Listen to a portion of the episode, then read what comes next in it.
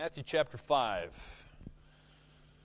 Today I want to give you an overview of the Beatitudes and then move on to the next few verses, so it's pretty much an overview of the introduction to the whole Sermon on the Mount.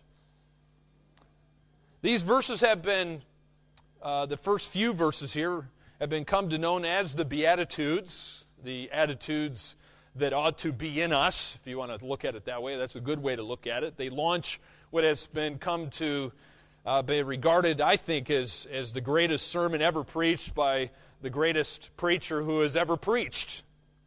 So if you're not familiar with Matthew 5 through 7, I suggest you become really familiar with it. It is known as the Sermon on the Mount. It is the first recorded sermon that we actually have of Jesus preaching. And Jesus here define the character of the kingdom of heaven.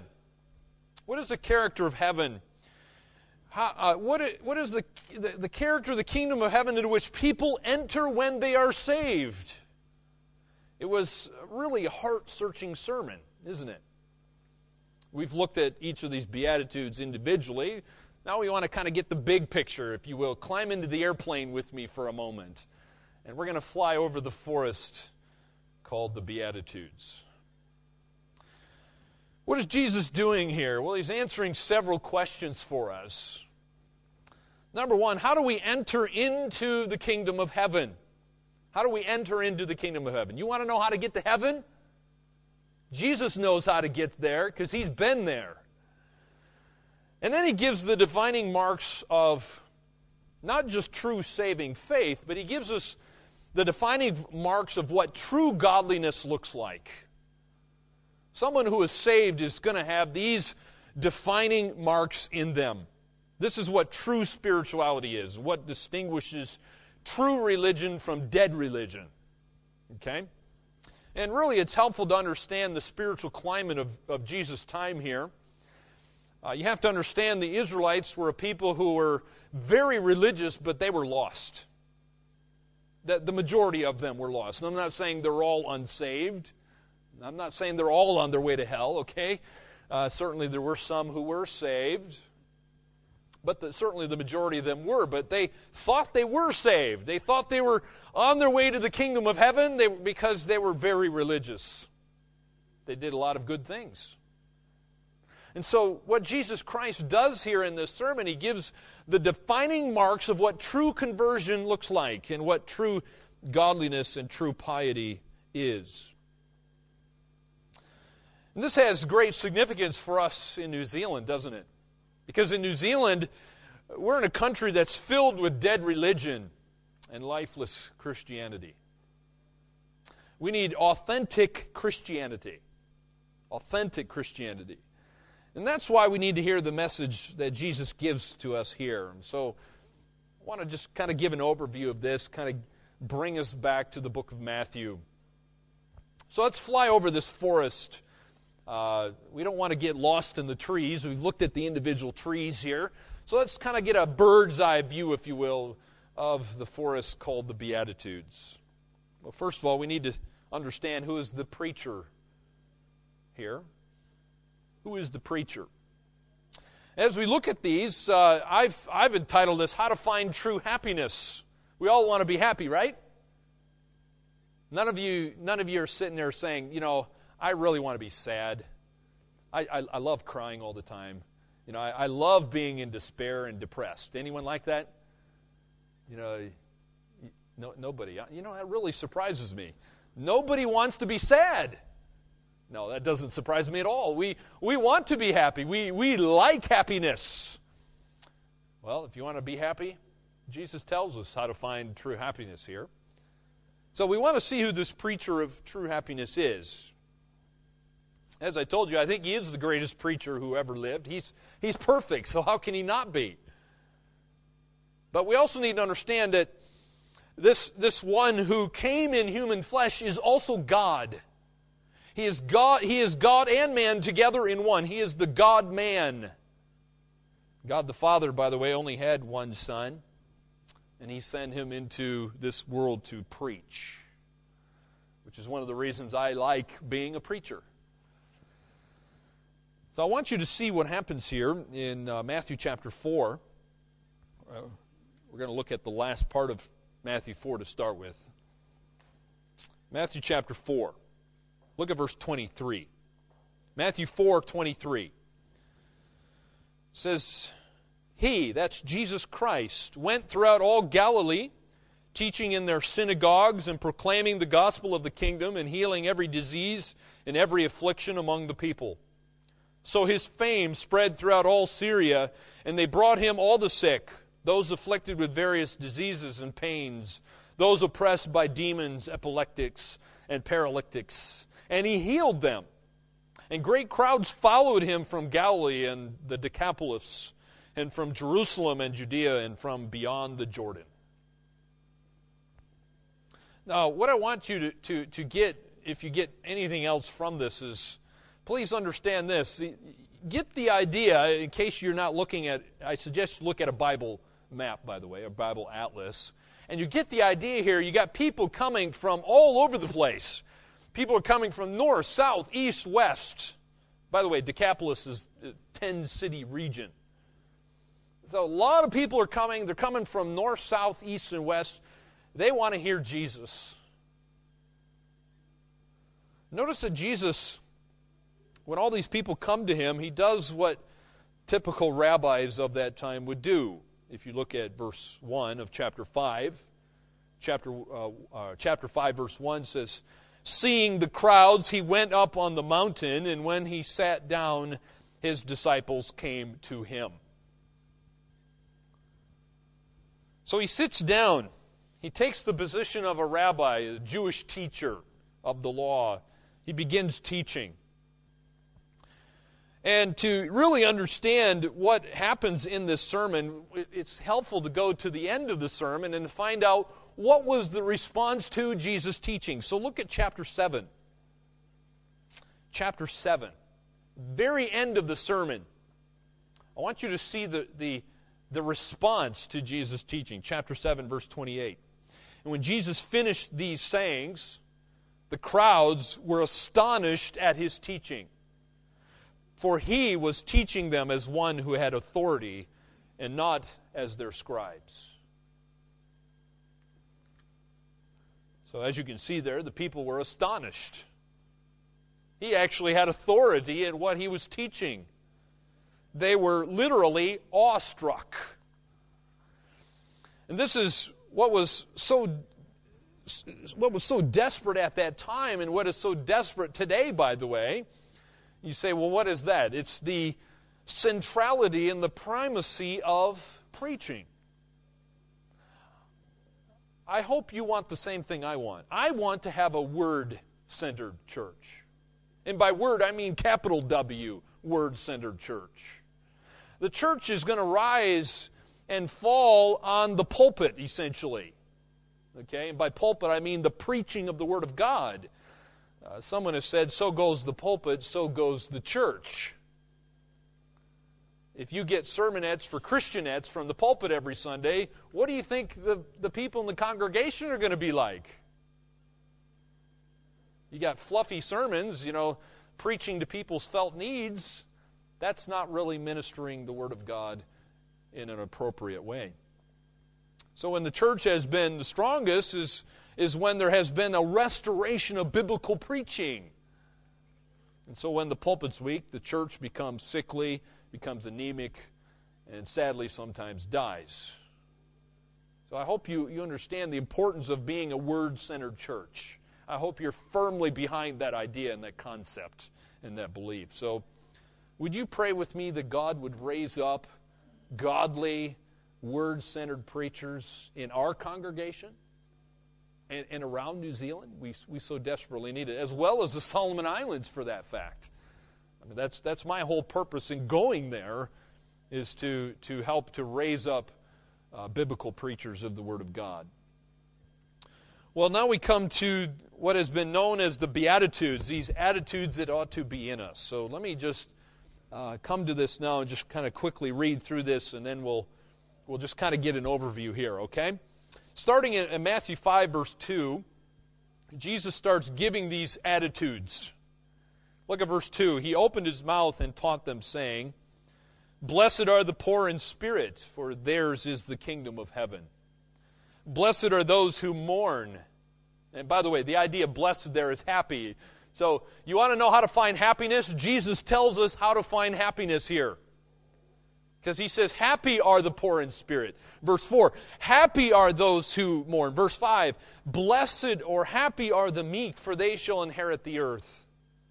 Blessed are those who hunger and thirst for righteousness, for they shall be satisfied.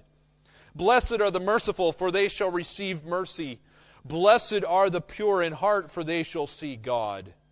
Blessed are the peacemakers, for they shall be called sons of God. Blessed are those who are persecuted for righteousness' sake, for theirs is the kingdom of heaven.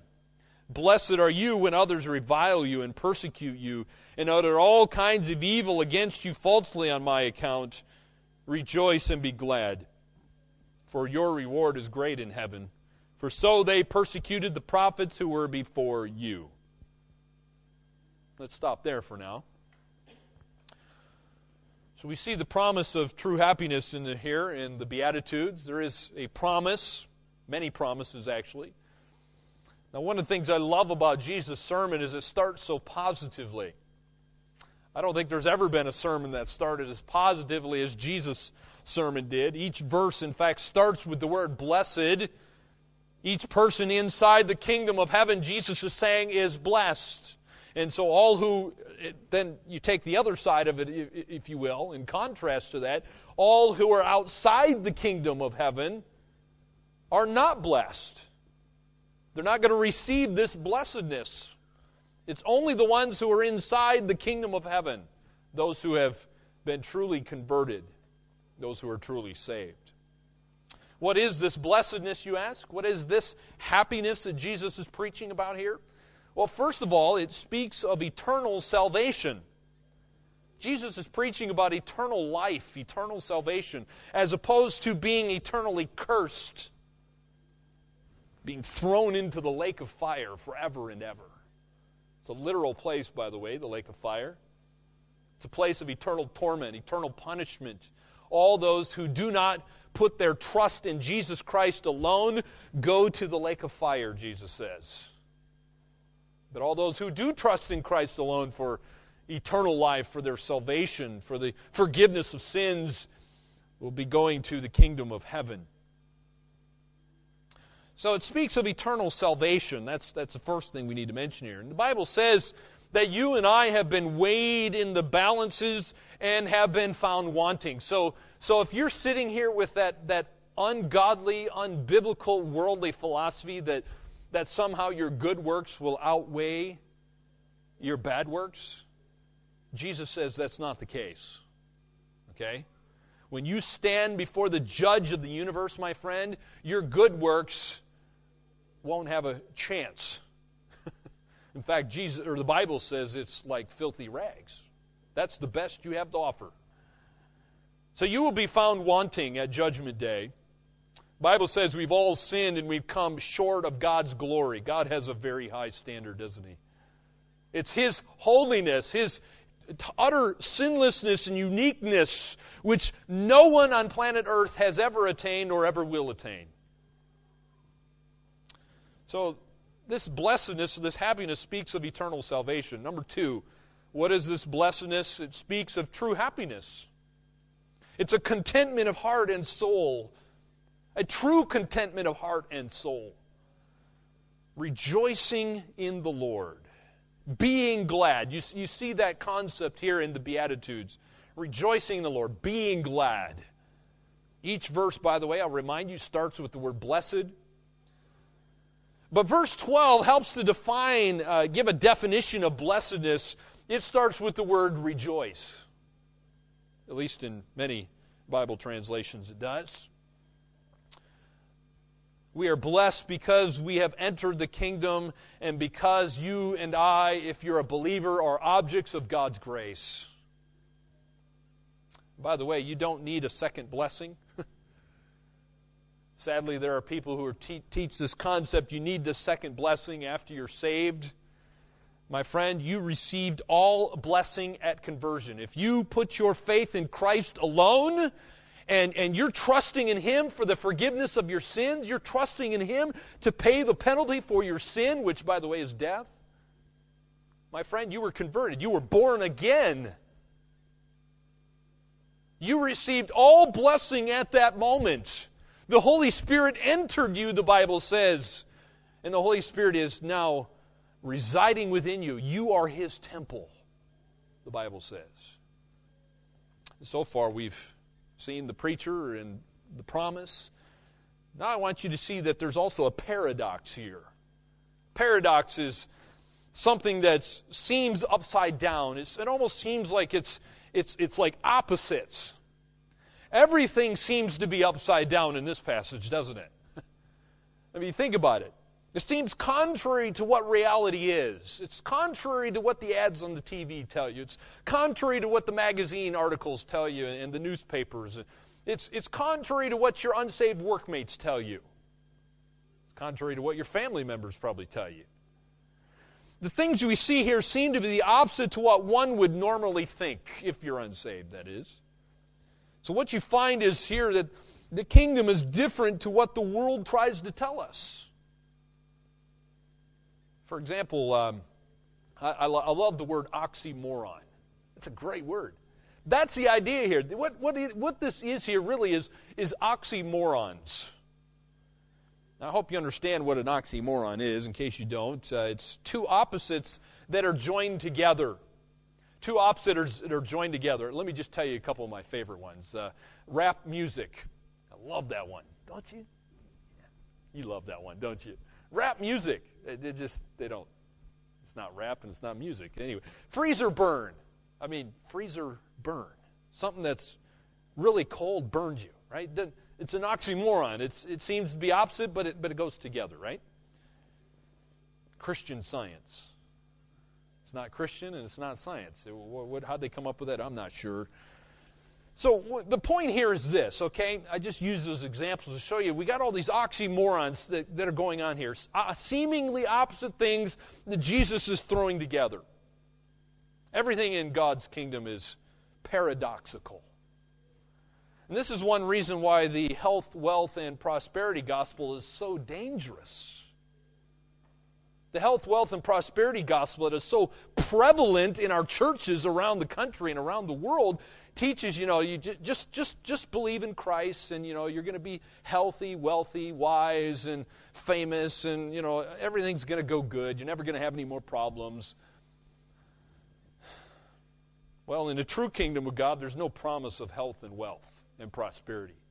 Jesus didn't promise that. There's no way that I could preach that if Jesus didn't preach that. That is, my friend, the devil's lie. So many people are fooled into believing the devil's lie because they hear it coming from the pulpits of our churches around the country. There is no promise of health, wealth, and prosperity. In fact, Jesus promises the opposite here, doesn't he? He promises persecution. Persecution. Oh, what does the world tell us? What does the world tell us? Well, the world tells us things like, for example, you look at verse 3. The world says, happy are the self-confident and the self-reliant. You just got to make your way through life, as the Nike commercial says. Just do it. In verse 4, the world says, happy are those who seek pleasure. Happy are the hedonist. Hedonism, that's the way to go. Just seek pleasure. If you get a buzz from going bungee jumping, then do it. Whatever you need to do. Verse 5, the world says, happy are those who push their way around and demand their own rights.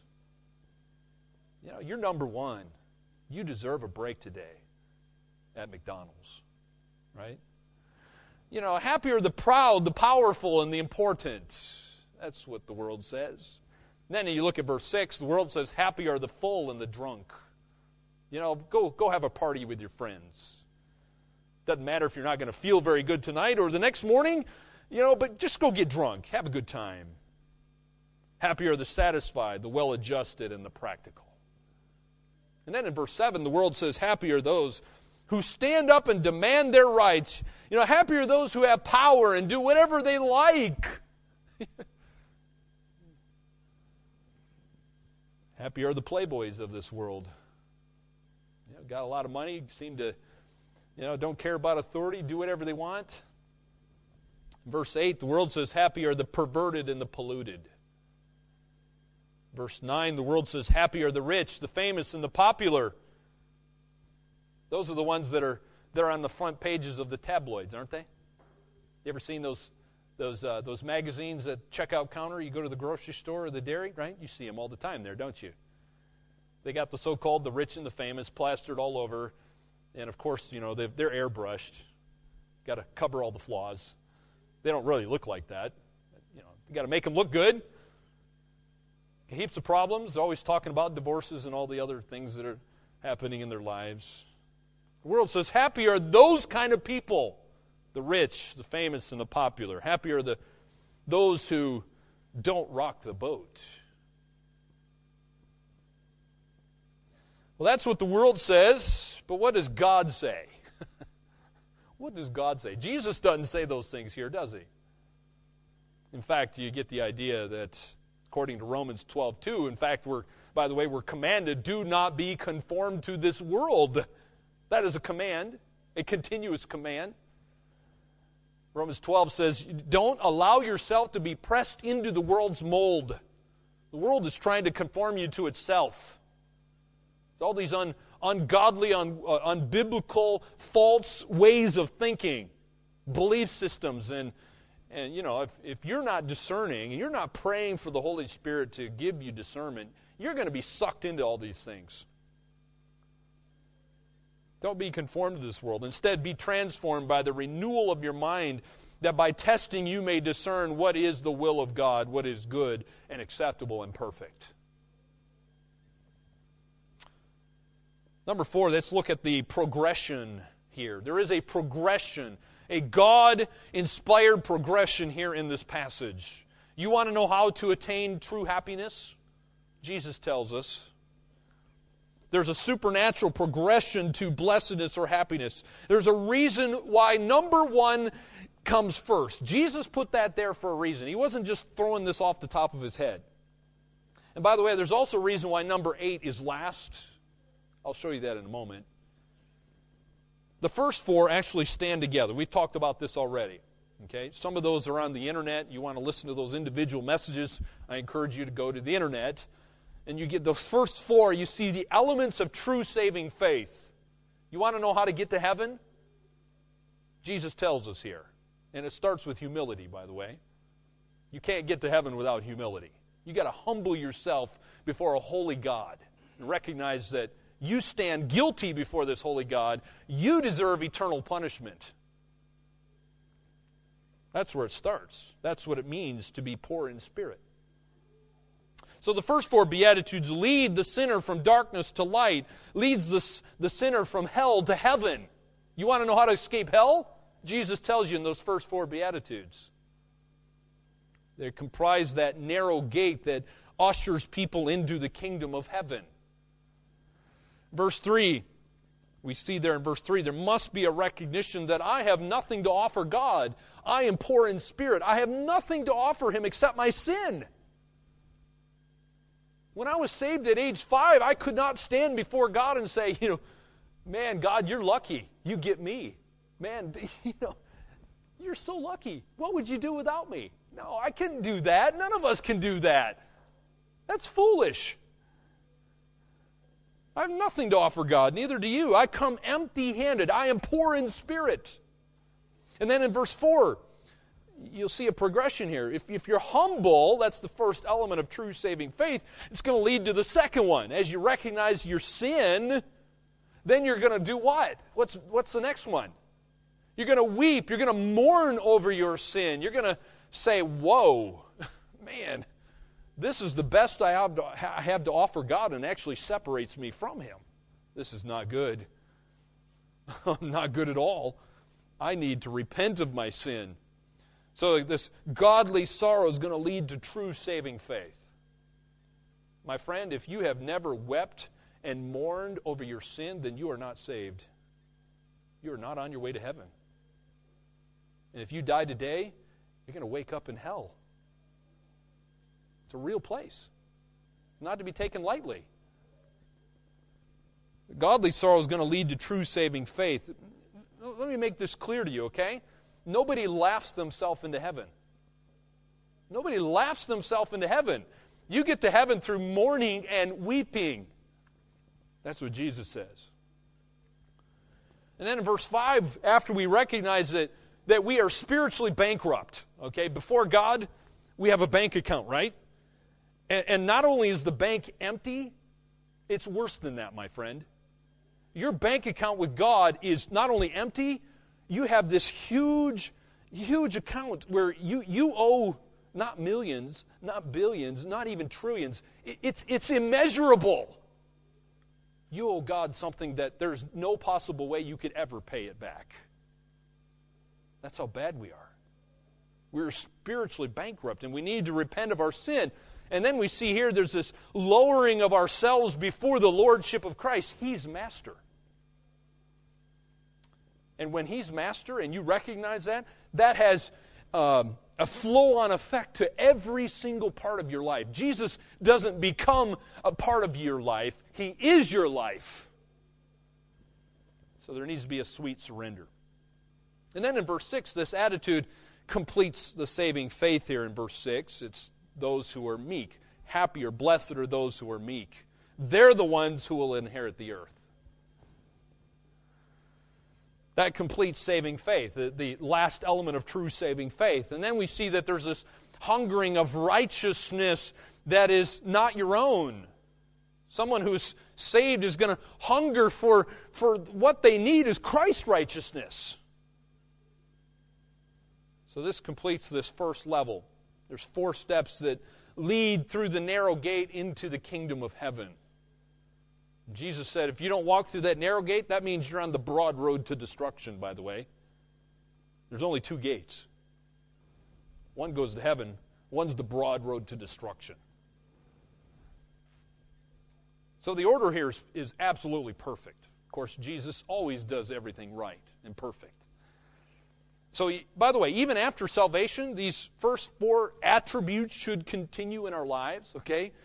Just because you think you're a Christian or are a Christian doesn't mean you can stop being humble or meek or any of the rest of those. My friend, those are things we should continue throughout our lives.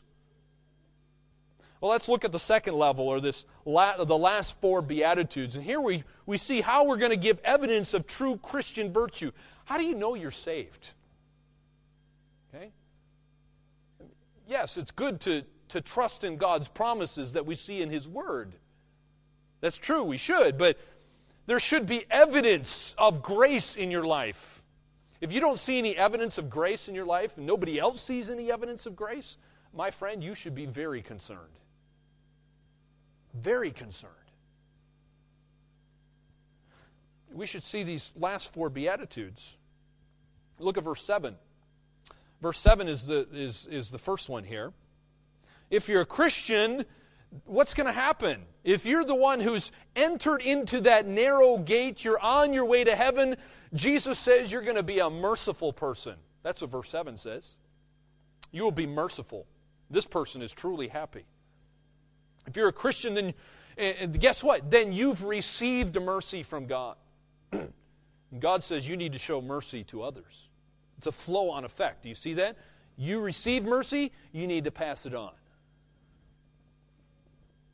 You need to be merciful to others. And if you're not a merciful person, then it is likely, my friend, that you have not received God's mercy. Because God says if you've received His mercy, you're going to show mercy to other people. And then in verse 9, if you have peace with God, then you're going to show peace to others. Again, you see that flow-on effect? Receive peace from God, then you show peace to other people.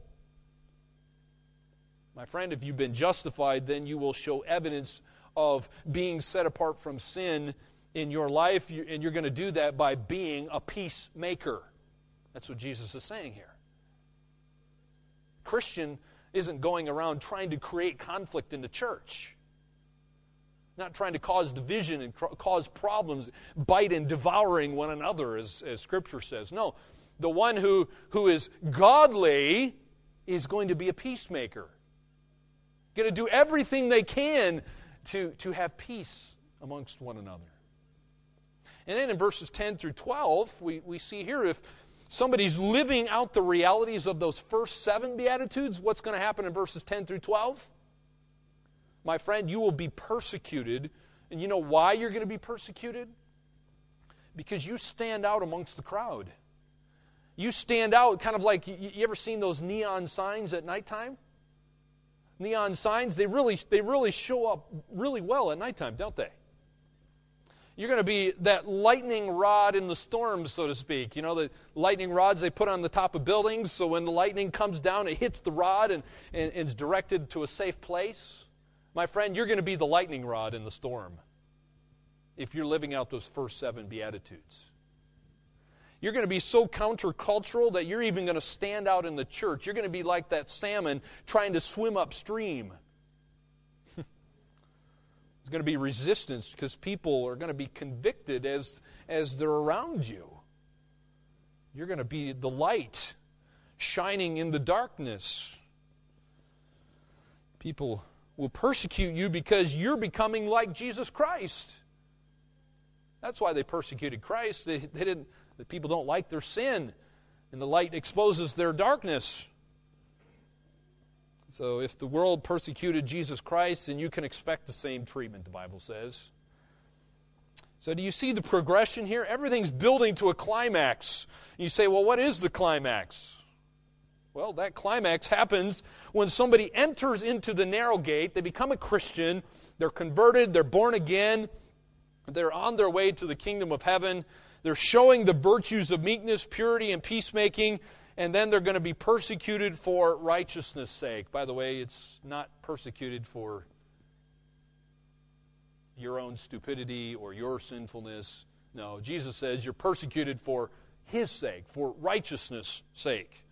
So do you see how Jesus Christ has laid out this progression for us here? It's wonderful to behold, isn't it? It really is awesome to see.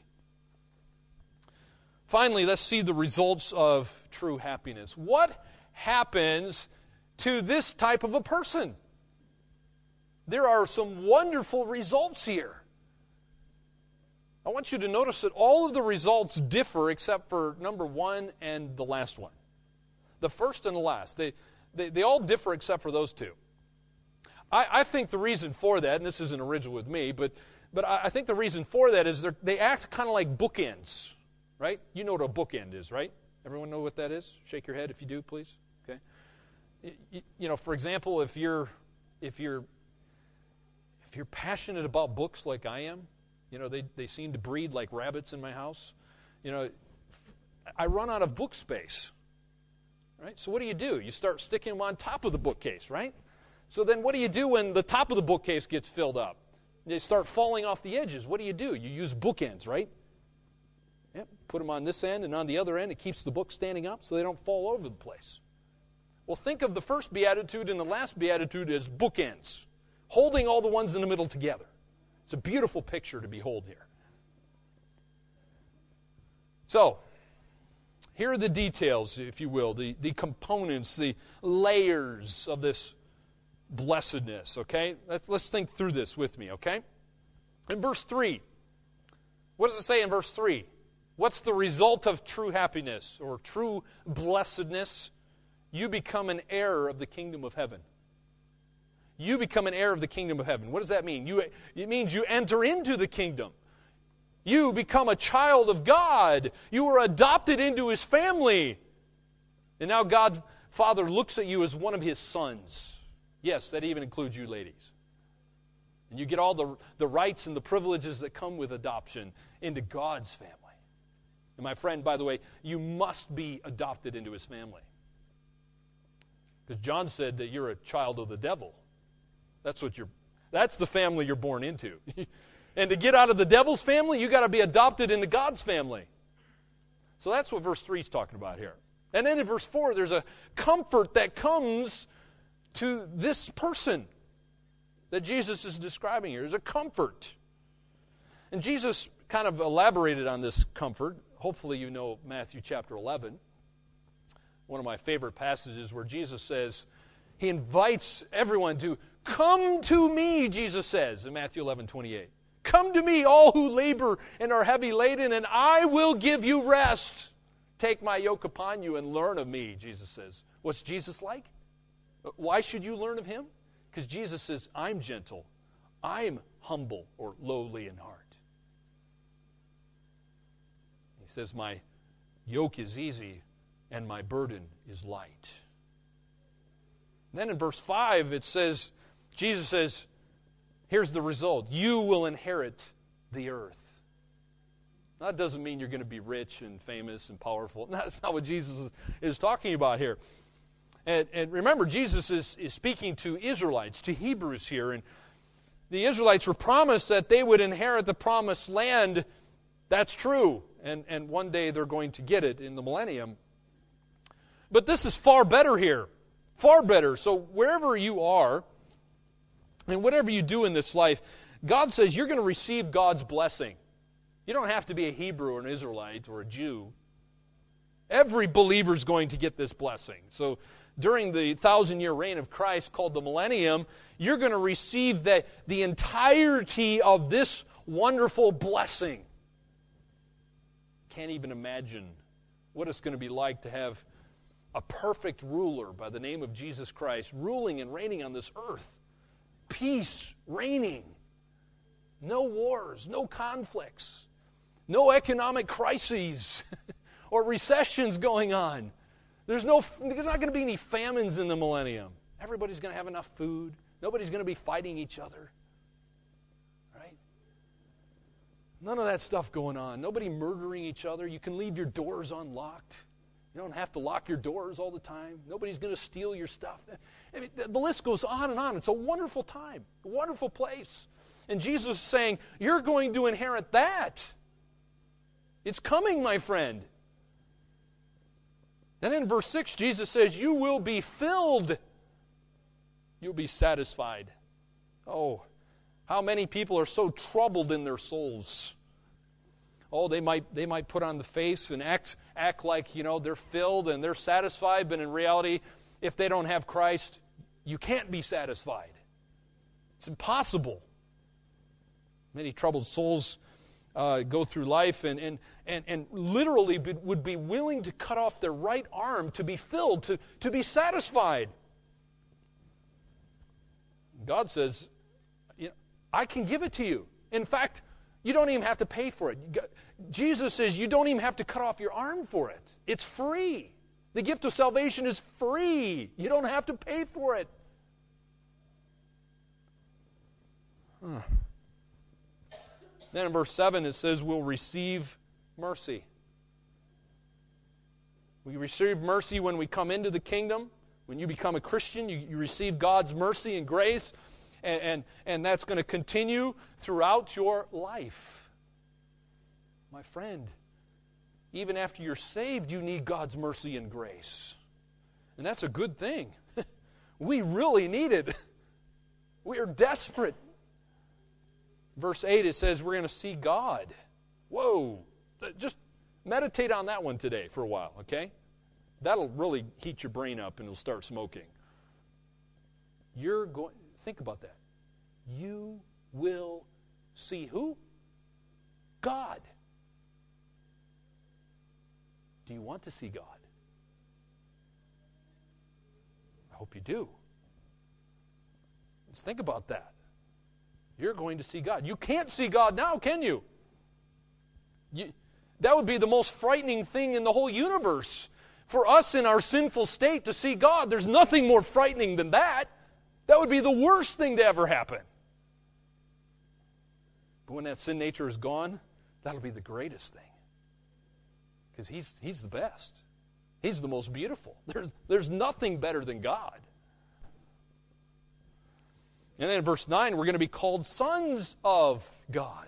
So not only do we get to see Him, we get to call Him Father. He's our Father. This is the assurance of true salvation here. True saving faith.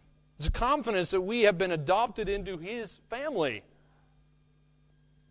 And of course, with that comes all kinds of wonderful rights and privileges, which we don't have time to enumerate now. And then in verse 10 it says, we receive the kingdom of heaven. Wow. My friend, that's, again, it's just, there's so much to talk about there. We don't have time. I mean, you think you want gold now? You think you want to be rich now? My friend, in heaven, God paves the streets with gold. That's what he does with gold in heaven. You want diamonds now? Oh, God sticks those in the wall. You want rubies? Oh, God sticks those in the wall too. Oh, how about emeralds? Those are beautiful. He sticks those in the wall. Right? That's what God does with that stuff. It's not that important, really. So we receive the kingdom of heaven. Verse 12, we receive a great reward in heaven. And you get to be associated with the prophets. You get to be associated with guys like, just think about this, Moses, Daniel, Elijah, Elisha, Samuel, right? I want to be associated with those kind of guys, right? I mean, won't that be cool to walk up to Daniel and say, hey, what's it like to use a lion as a pillow? Cool. Or you get to walk up to Elijah and say, hey, Elijah, man, what's it like to call down fire out of heaven? That would have been cool. Or to go to heaven and riding in a chariot. Man, you get to associate with those kind of guys. Of course, that's not what all heaven is about, is it? But you do get to associate with them. You be like those prophets, the Bible says. Well, these are the results of blessedness, okay? And I want to tell you, my friend, you have never received an offer like this ever before in your life. And I'm sure you've received offers, haven't you? You know, you ever seen those obnoxious ads that pop up when you're searching the internet on the computer? You know what I'm talking about? Congratulations, you've won $1 million. You ever get those? By the way, click on the little X, get rid of it because it's not true. Right? Wonderful offer. You know, act now, quick. You could win $1 million. Or you get that thing in the mail, you know, you get the sweepstakes in the mail, you know, you got to respond to that one quickly too, don't you? In order, because you could also win $1 million, or you could win the four-wheel drive vehicle, or whatever it is. You get all these wonderful offers, you know, people offering us all sorts of things, right?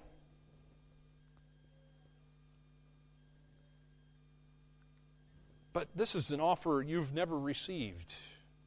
There is no offer like this one. This is the greatest offer you could ever receive. Far greater than $1 million. And by the way, this offer is absolutely off the charts. It's the greatest thing that's ever come to you. And unlike the little pop-up ads that come on your computer when you're trying to search the internet for something, those little obnoxious, you know, advertisements and things, this offer is not too good to be true. Okay? God is not putting one of those little pop-up ads before you and then, you know, be like an oasis, you know, poof, before your very eyes. No, he's not going to do that to you. He's not going to pull the rug out from underneath you and you're thinking, oh, man, this is great. No, he's not going to do that. And you say, why? Because, well, for one thing, I know the one who's making the offer here. Do you? Do you know Jesus Christ? If you know Jesus Christ, you're not going to say, well, man, that sounds good, but it sounds too good to be true. Does Jesus really mean this? Can Jesus do this for me? And my friend, he can.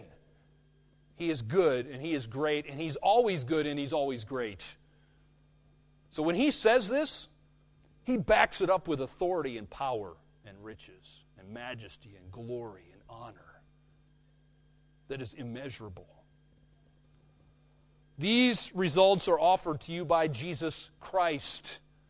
So if you don't know Jesus Christ, then you're probably not going to believe the offer on hand. So my friend, go to the Scriptures, find out who Jesus is, and you'll know that this offer is not too good to be true. So let me ask you, my friend, are you in the kingdom? Is there a moment in your life where you stop trusting in yourself? You stopped worshiping yourself and you said, there's no way I can get to heaven in my own strength, my own good works. My good works are worthless before God. I stand condemned before a holy God. I need somebody to pay the penalty for my sin. I am guilty. I have sinned. I have broken God's law. All of them, by the way.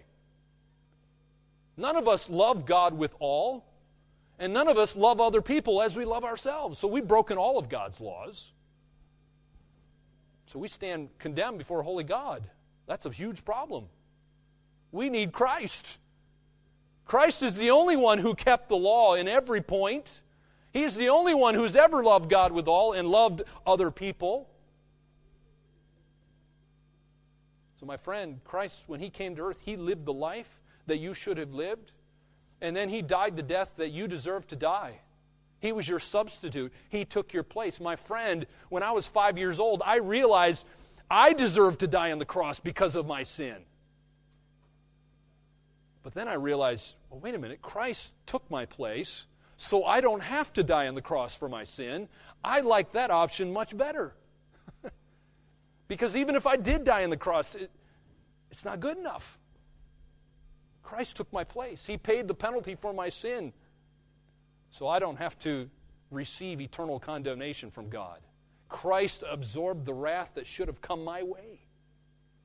So when I was 5 years old, I responded in faith. I put my total faith and my belief and trust in Christ alone. Because I knew if I died that day, I'd spend eternity in the lake of fire. My friend, you can have that assurance too, just as I do. It's not a, I hope so, it's not a, I'm not proud. I'm no better off than anybody else in this world. Okay? Sorry, I'm no better than anyone else in this world. I am better off. But it's only because of Christ. So, you can be in the kingdom. You can know if you're to die today, and any of us could die today, by the way. You could die driving home. You could be the next person to drive off the bridge and find your body in the Waikato River, like happened this week, right? That could happen to you. You could die at work or whatever. You could have a heart attack. There's many ways that we can die, and it's really not hard. My friend, God says, today is the day of salvation. Don't wait. Those of you who have come into the kingdom, let me ask you, are you poor in spirit? Do you mourn? Are you meek? Do you hunger and thirst for righteousness? Do you show mercy to others? Are you pure in heart? Are you a peacemaker? Are you persecuted for your faith? Are you in the kingdom? Are you saved? Have you ever been born again? So if you can honestly answer yes to these questions, then God says you're in the kingdom. If you've never put your trust in Christ alone for eternal life, my friend, today is the day where that can happen. Christ is inviting you to come to Him to find rest for your weary soul. I hope you can see a holy God, a God that judges sin, a God that does not overlook sin. He will judge it, but you can repent of your sin. You can turn from it. You can forsake your sin and put your faith in Him, because He says He will forgive your sin, because He is faithful and just to forgive sins and to cleanse from all unrighteousness. Well, what happens to the person who is living out and has these beatitudes, these attitudes in them? What happens? Look at the next verse. Verse 13, Matthew 5:13. Essentially this, my friend, you will have an influence. You will have an impact. Look at verse 13. Because it says, you are the salt. Jesus doesn't say that you might be salt. You know, He says, you are the salt of the earth. But if salt has lost its taste, how shall its saltiness be restored? It is no longer good for anything except to be thrown out and trampled under people's feet. You are the light of the world, by the way, too, it says, verse 14. So if you're a Christian, you're light and you're salt. So what kind of an influence are you? Because that's what Jesus is talking about here. What kind of an influence are you? Well, I hope you're doing what He talks about here in verse 14. Look at verse 14. It says, you are the light of the world. A city set on a hill cannot be hidden, nor do people light a lamp and put it under a basket, but on a stand, and it gives light to all in the house. My friends, look at verse 16. What is the whole purpose for being salt and light? What is the purpose for these attitudes that ought to be in us? So that people can pat you on the back and say all kinds of nice things about you and say, oh, she's such a wonderful person. You know, I'm so glad I have her as a workmate. Or so people can praise you and say, oh, you know, I really like that guy. Man, I wish he was my brother. No, is that what it's all about? No, look at verse 16. In the same way, let your light shine before others. Why? So they may see your good works and give glory to your Father who is in heaven. My friend, it's not all about you. It's not all about you. Your life, your influence is there for the purpose of bringing glory to God. You're to give the right opinion of God. That unsaved neighbor, who you might find to be a little pain in the neck at times, you're to be an influence to that person so they see God and give glory and honor and praise to Him. You're not to do good works for yourself. No, it's not about us. Who are you living for? What are you living for? Okay? If it's all about Christ, then you got a great reason to live. You got purpose to life. You got a glorious future. You got it made. My friend, if you've never put your faith in Christ, then you're on your way to hell. Okay? That is not a glorious future. Those of you who are believers and you've put your faith in Christ alone, don't lose sight of the gospel. Don't lose sight of the cross. Glory and boast in the cross of Christ. Don't lose sight of that. Preach the gospel to yourself every day. Move on in the Christian life and be more conformed to the image of Christ. Don't be satisfied with a shallow Christianity. Move on so that your life would bring even more glory and honor to God the Father.